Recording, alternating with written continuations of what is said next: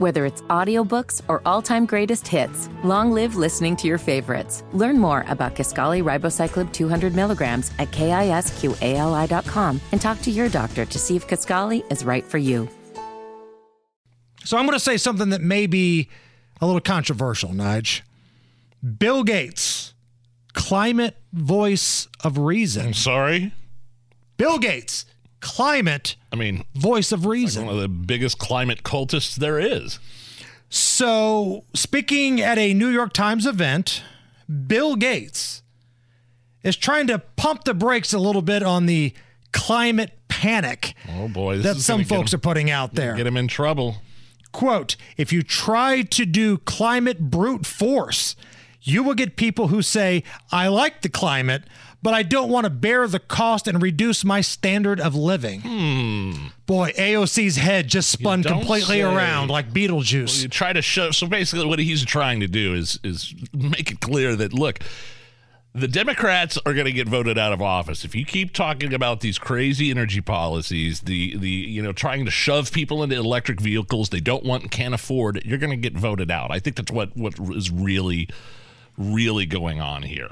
And and uh, it's like I haven't heard much from Greta Thunberg in the past couple of years of here. The, remember the- Thunberg. Thunberg or whatever, screaming about how the world is going to burn to ash and lava because of climate change. I don't think that's really resonating. How dare it- you? The way it's not resonating the way it used to. How Hammer. dare you? I mean, John, uh, climate czar John Kerry demanding average, ordinary, everyday Americans giving up everything from from gas stoves to meat to save the planet isn't exactly getting people fired up to fight climate change.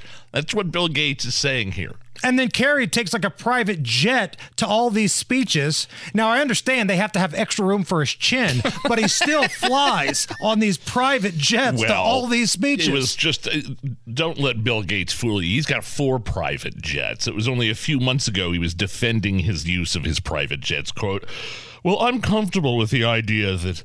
Not only am I part of the problem by paying for the offsets, he, he basically he's saying I pay a bunch for carbon offsets and I do a lot for the climate change community, so I'm allowed this luxury.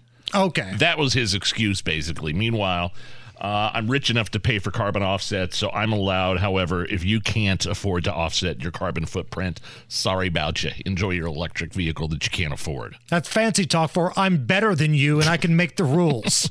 Bite me, Bill Gates. Ridiculous.